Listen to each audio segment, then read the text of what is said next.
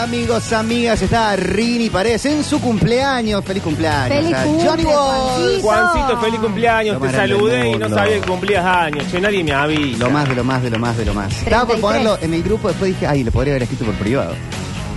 Y ni Pero lo no lo hiciste pusiste de ninguna manera. No, lo saludé en Todos llegamos y Bueno. dijimos hola, así como sin nada. Como y- si nada. Pero avisemos, no, somos cinco, que uno avise. Está el grandísimo Pablo Duro sentado en el estudio. ¿Cómo les Está va, chicos? La enorme Mariel Soria. También en esta mesa ya llega Octa en este día feriado. No es un feriado más. Estamos en el 24 de marzo eh, y eh, uno no va a juzgar nunca, o al menos en mi caso, título personal, lo que cada uno hace con su feriado. Se declara feriado y cada uno hace lo que quiere, lo que tiene ganas. Eh, de todas maneras, esto al menos me, me pasa a mí.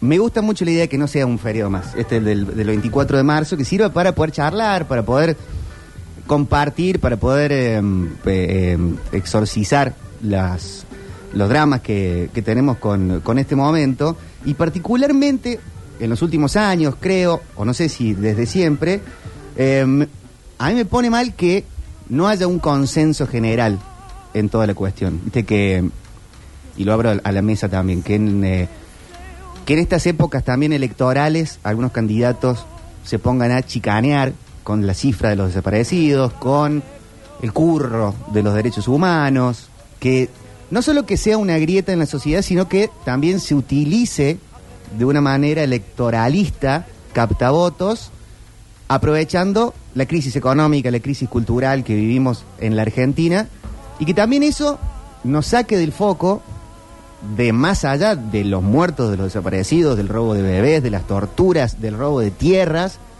que nos saque del marco de la crisis económica que produjo la dictadura cívico-militar, que se saque del foco de la crisis en el sistema judicial que produjo la dictadura cívico-militar, y que se saque de foco que las cientos de empresas o de empresarios que se beneficiaron en función de las medidas económicas que se tomaron en la dictadura cívico-militar, hoy sigan disfrutando de sus beneficios económicos y nos vendan que la culpa de los males de nuestra economía nació con los gobiernos populistas, los gobiernos peronistas, los gobiernos radicales, como se le quiera nombrar. Que estemos metidos en todo eso. Me da mucha tristeza a mí que pones en Twitter eh, 30.000 desaparecidos, ahora y siempre, nunca más, y te venga alguno, son 7.000, son 6.000, son 8.000. Creo que detrás de eso hay cosas graves. Detrás de eso hay no, me parece una boludez que alguien diga, bueno, son tantos, tantos, tantos los, los desaparecidos. De hecho, en esta época sigue gente viva, muchísima gente viva, que sabe a dónde están los muertos, los desaparecidos, que saben, que tienen información y toman como una victoria el no contar, el que la cifra siga de esa manera. Hay muchísimos, muchísimos documentos para poder hablar de una cifra enorme de muertos, de desaparecidos, y hay muchas, eh, muchas formas de pensar y muchos justificativos porque es una cifra abierta. Cuando, cuando decimos 30.000, no es que fueron 30.222 o 29.534, porque tampoco es que fueron 30.000 justos los del número. Hay documentos que se lanzaron, que se dieron a conocer en el 78. A mí me gusta siempre tener a mano una nota de la Nación que le firma Hugo Conamón, en donde dice que hay documentos que los propios militares compartieron con Estados Unidos, en donde en el 78 ya reconocen 22.000 desaparecidos.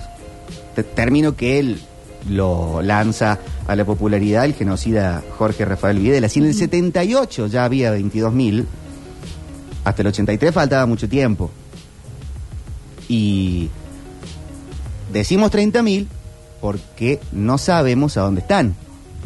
Decimos 30.000 porque las víctimas de la dictadura es la sociedad, pero también fuertemente la gente que estuvo presa, la gente que fue torturada, la gente que tuvo que exiliarse del país y, eh, e ir a vivir a, otro lugar, no por una cuestión netamente económica, sino porque te van a matar. O sea, 30.000 desaparecidos es un número abierto, es una Eh, eh, es, un, eh, es que estamos reclamando que nos digan.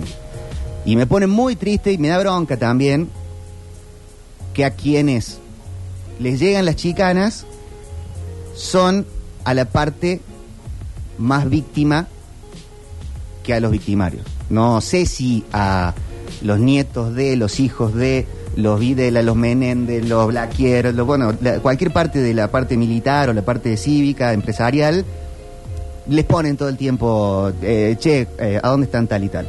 Eh, no fueron eh, 9.000, sino 30.000. Y lo, bueno, lo abro a la mesa para que, para que lo charlemos un poco. Sí, creo que hay una, una cuestión de. De.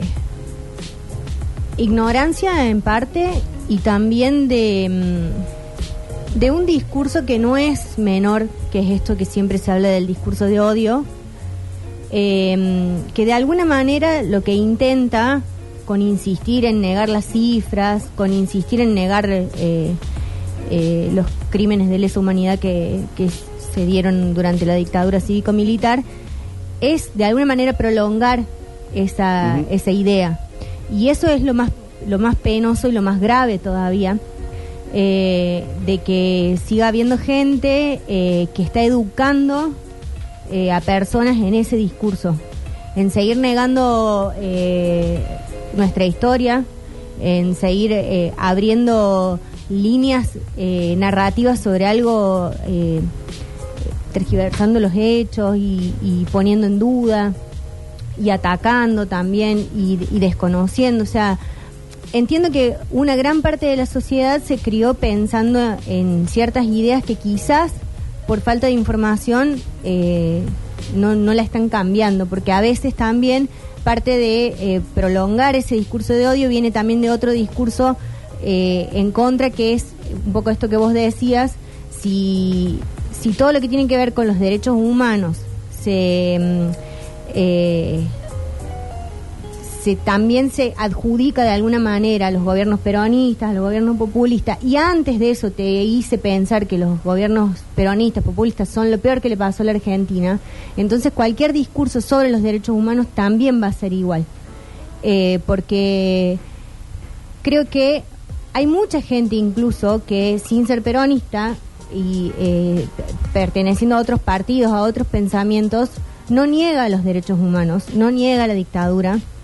Entonces no es que eh, ser una cosa o tener cierta afinidad o simpatía con un partido político te hace eh, pensar en eso, como estar del otro lado también eh, te hace pensar lo contrario, porque creo que también hay un grave error que es que eh, mucho de lo que se criticó, por ejemplo, en el gobierno de Néstor Kirchner, que fue cuando se empezó a hablar mucho de- del tema de la dictadura cívico-militar, cuando se bajaron los cuadros de los genocidas, Un 24 de Eh, marzo también. claro. ¿no? 2004. eh, fue como mm, esto como como empezar a pensar durante tanto tiempo se nos negó esa parte de la historia como también anulando el, el pensamiento crítico y el de decir bueno eh, yo quiero saber cómo es para después poder pensar lo que creo y también creo que hay algo en el pensamiento que está muy ligado solamente a las cuestiones económicas, como si eh, ser gobierno no implicara también pensar en lo social, eh, eh, en otras en otras cuestiones que no tienen que ver puramente con lo económico. Y que si vamos a hablar de lo económico, la verdad que la dictadura nos devastó económicamente como país. Entonces, ese tipo de reclamos, cuando se habla de que lo peor que nos pasó tiene que ver con el peronismo y demás, eh, hay una negación tremenda a, a ese tipo de cosas. Incluso tuvimos un presidente que se benefició muchísimo con las empresas que tuvo durante la dictadura y no se le eh, no se le reclama absolutamente nada de lo que tenga que ver de cómo llegó y qué deuda le pagamos nosotros para que tenga las empresas que tenga y para que sea la persona millonaria que es. Entonces, hay todo como una confusión. Eh, también hay un ataque grave a, eh, a, a la, em- a la empatía también. A que, ah, bueno, si no sos hijo de desaparecidos, entonces, ¿qué te metes en esa causa? Como si pensar de una manera más macro y, y pensar de una manera más solidaria eh, estuviese mal, no sé, como eh, es, eso, eso es lo, lo que a mí me a veces me, me preocupa y también me entristece mucho y siento que los discursos que atacan son discursos también vacíos, solamente apoyados en, en cosas que eh, se armaron para creer que es así y reproducir ese discurso, sin averiguar, sin preguntar, sin acercarse. O sea, yo siempre pienso que por ahí cuando esta gente que se autodenomina política, como que, ah, bueno, a mí no, ninguno, Sí. son todos iguales, no, no. Eh, para mí es fundamental ir a una marcha. Eh, es fundamental estar ahí, ver qué se siente, eh, verlas a las abuelas, verlas a las madres, ver los familiares, los hijos, eh, ver, ver esa energía que se siente ahí y eso te da la clave de por qué tenés que acompañar. Porque ese grito de nunca más es un grito para todos, no para una parte que fue la directamente afectada. Eso es lo que me parece que, que también entristece. Em, no sé.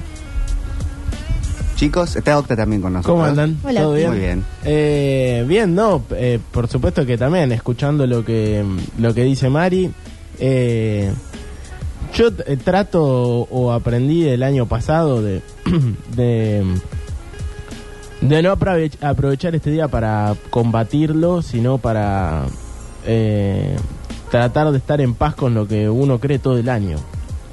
Porque esta idea se combate todo el año. Y, y hoy es un día muy triste, sobre todo para aquellos que realmente, de alguna u otra forma, esta tragedia los tocó mucho más de cerca, eh, por motivos familiares, por motivos directos, por amigos, por gente que amó.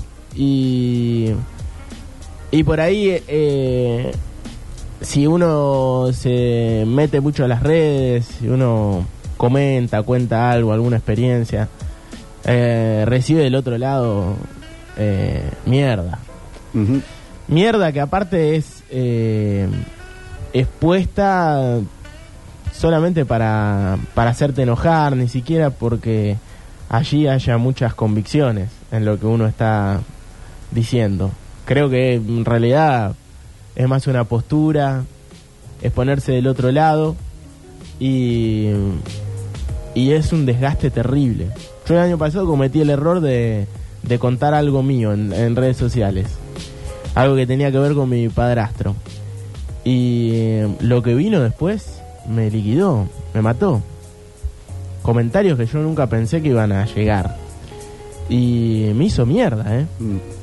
Mirá que yo te, puedo tener esa postura, no, no me importa lo que me digan. Eh, me mató.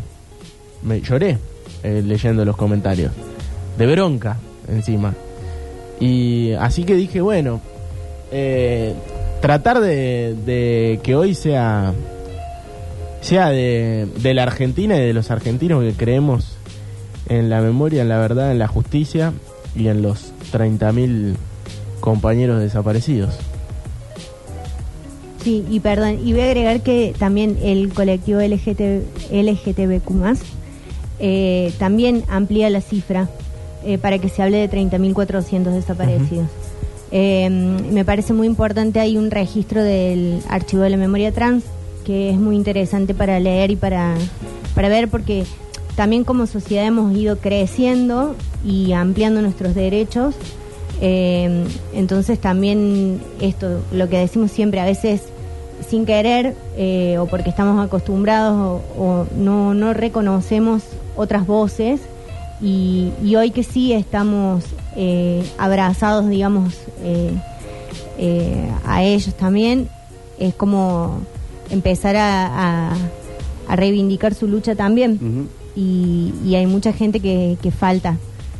Eh, eso quería agregar. Desde un lado eh, netamente personal, pero por ahí sirve para ilustrar algunas cosas, algunos dicen, según la CONADEP eran ocho mil y pico. Yo les, les cuento, ustedes lo saben, pero le cuento a la mesa, y perdón si lo saben también por ser reiterativo, que hubo un plazo para denunciar las cosas, los crímenes que se habían sufrido, los desaparecidos que no parecían, o los muertos que no parecían, hubo un plazo con el regreso de la dictadura para que se iniciaran los juicios.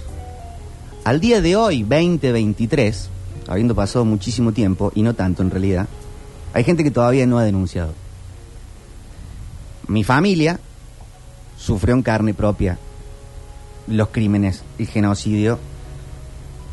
Y, y también me, me- me rompe las bolas bastante siempre tener que decir, y no eran montoneros, y no eran del ERP, eran trabajadoras, ¿no? De, en sindicatos, de telefonistas, de, comercio, de, empleo de comercio, de educación, o sea, porque eran eh, una profe de geografía, una directora de colegio, una telefonista y una empleada de, de- de la, del local Rosemary en el centro.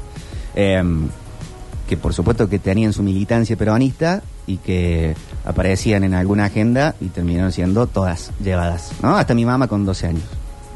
Em, mi tía Olga, que se murió en el 2021, el 2 de agosto, em, por supuesto que denunció, pero terminó, eh, eh, ella amplió su denuncia ya después del 2004, después de que se volvieran a poner en cana, porque es cierto que con la vuelta de la democracia se enjuició, lo vimos todo en la película en 1985 y en cualquier otra, eh, en, otra, en muchas otras películas muy buenas que hay del tema, pero después, por cuestiones también políticas, se indultó. Entonces todos los militares salieron a la calle. En los 2000 había notas de caiga quien caiga, bueno, de muchos programas que iban y cruzaban a Menéndez en un acto de la rural, a, bueno, familias de todos los, los genocidas y, y, y a muchos nos tocó la, la, la- la bronca de, compartir sociedad con, toda esa gente que había sido juzgada, que estaba todo comprobado, pero que fueron absueltos. Como que se. bueno, por una cuestión también de, pacificar a la sociedad se tomó esa decisión. Bueno, después de los 2000 se los volvió a enjuiciar, volvieron a estar presos. Y ahí mi tía Olga se abre a hablar del tema. Cámara Gesell, eh, en una causa en, en Mendoza, otra acá, ella contó todo lo que le hicieron, está la, la- la grabación en varios lugares y se reabrió la causa contra puntualmente el Tigre Acosta, que la, la como media causa de la perla, que empezó a, reabrirse y, a- y tuvo sentencia finalmente en el 2016. O sea, hay muchísima gente que no denunció, que no habló nunca de todos estos temas. Hay otra parte que me parece bastante canalla, que es que digan la del curro de los derechos humanos en función de, lo dijo el propio Mauricio Macri, que hay gente que sigue viviendo económicamente de algo que pasó hace más de 40 años. Sí, lo, lo volvió a repetir esta semana. Sí. Bueno, mi tía Olga nunca llegó a tener su... eh, ¿Cuál sería la palabra? Su pensión. Su pensión, reparación su reparación histórica. Nunca llegó a tenerla, se murió.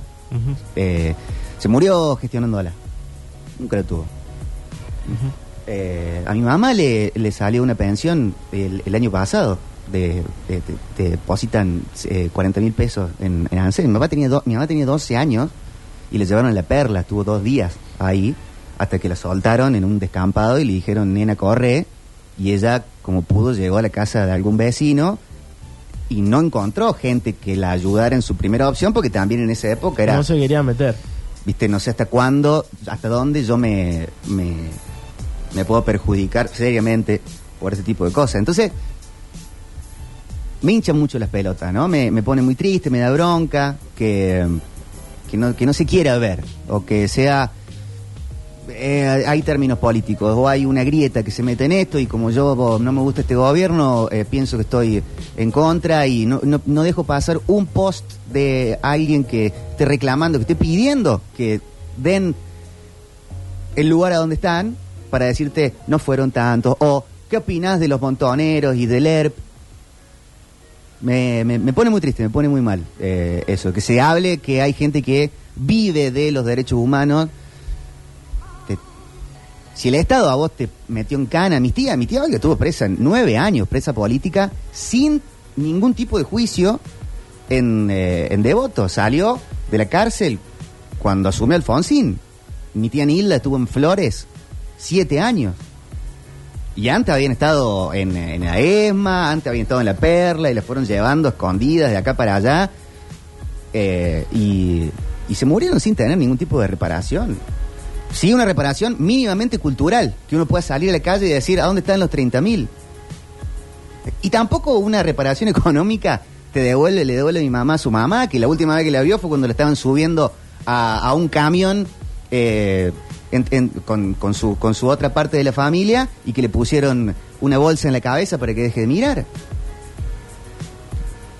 curro de los derechos humanos, grieta en esto, que haya candidatos que hoy, como el caso de Expert, el caso de Macri la semana pasada, y bueno, algunos otros, que hoy usen esta fecha para chicanear, me, me pone muy triste. Que haya gente, que haya oyentes que te pregunten, te cuestionen, en eso me, me pone muy triste, me, da bronca. Al contrario de Octa, pero he estado en, es- en esa, en, es- en ese lugar, eh, a mí me, me- a mí me ocupa el eh, contestar, tener siempre un par de links, eh, pero entiendo lo que voy a decir porque me ha pasado de que te jode, abrís un lugar y, y recibís un montón de odio. No, yo digo te- que todo el año, mierda. todo el año es importante estar en ese debate. Sí, sí. Menos hoy quizá. Menos hoy porque hoy hoy se sufre mucho más. Y más si si vos lo tenés de, de- eh, de cerca, si, si te toca tan de cerca, me parece que ahí hay que hacer eh, algo para que para que uno pueda recordar lo que pasó, pero pero lo pueda hacer en paz y no entrar en ese tipo de chicanas que encima son con mucha más malicia y mala leche que, que convicciones del hoy, otro lado. hoy se puede hacer mucho más en paz. Eh, a mi familia también le pasó de que en los 80, ya con la democracia andando, o recuperándose, levantándose, venga gente a decirle, no le busques más. A mi familia le pasó de que venga alguien a decir, eh, a, mi abuelo trabajaba en el EB2, que vaya eh, alguien en la puerta del EB2 y le diga, la eh, María Angélica, la mamá de Alejandra, está en Uruguay y de que la describan, eh, renguea de, un- de de una pierna, este, por testimonios de la época contaban que la habían fracturado, entonces, pero 10 años después de su, de su desaparición. Y después, siguiendo esa pista, te topabas con que era inteligencia del lado de los militares que estaban asustando, ame- amedrentando o recopilando testimonios de quién todavía está buscando a su familia, de quién todavía está buscando para que no lo hagan más. Entonces, no es que, ay, no, ¿por qué no denunciaron más de 8.000, 9.000 en el momento de que se hace la película en mil, eh, que retrata la película en 1985, que fueron dos años después que vuelva la democracia? Si 10 años después, 15 años después, te venía gente a asustarte de que no sigues buscando. Si recién, ¿qué, sería? El 2004. Después del 2004 volvieron a meter en cana a los militares. Entonces, ¿de qué estamos hablando? ¿Por qué? ¿Por qué te pones a cuestionar? ¿Por qué lo tomas como una bandera que a vos no te gusta el gobierno y entonces tenés que estar eh, haciendo más grande una herida tan grande? ¿O por qué no la sociedad entera se hace cargo de la herida que tenemos? No sé. A mí me gusta estar en eh, estas fechas eh, al aire, en, en las redes, posteando.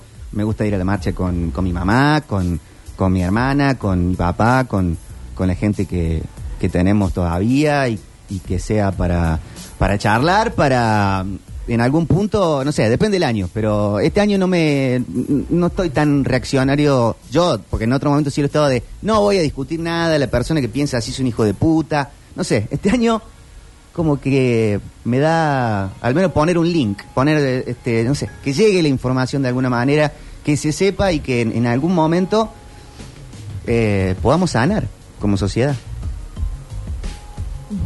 Eh, sí, me, me estás mirando a mí. Yo no, no, no interviene en todo el bloque porque no tengo mucho para decir. Eh, no siento que tenga nada ni, ni superador, ni que no se haya dicho ya, ni, ni inteligente, ni nuevo, ni tengo una historia para contar. Entonces, eh, Yo te lo cuento todos los años, no estoy contando nada nuevo tampoco. Claro, lo sé, pero yo eh, eh, lo que digo no invalida lo que hicieron ustedes, digo, pero a mí recurrir al, al- a la obviedad a la hora de decir cuando ya estamos a las 3 de la tarde, ya lo ha dicho mucha gente seguramente antes, años anteriores, digo, no siento que yo tenga nada para decir. Sí es un día que me convoca, sí es una eh, lucha que me tiene presente, de hecho hay cositas en el programa que fui armando para que esto estuviera, eh, de la forma en que a mí me resulta cómodo que esté.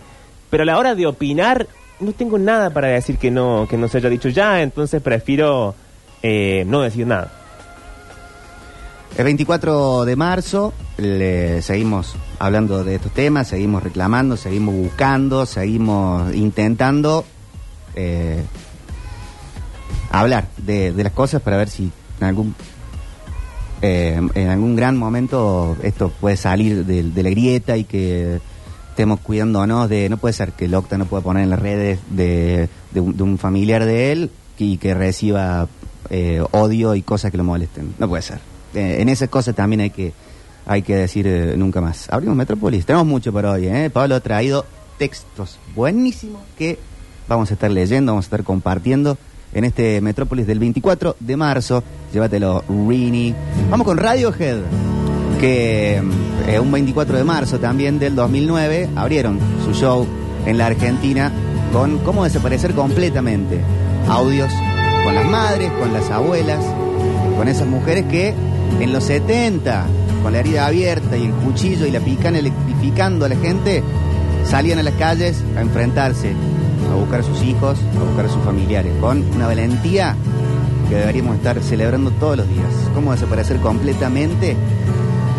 Por Radiohead en este 24 de marzo, en donde siempre decimos nunca más.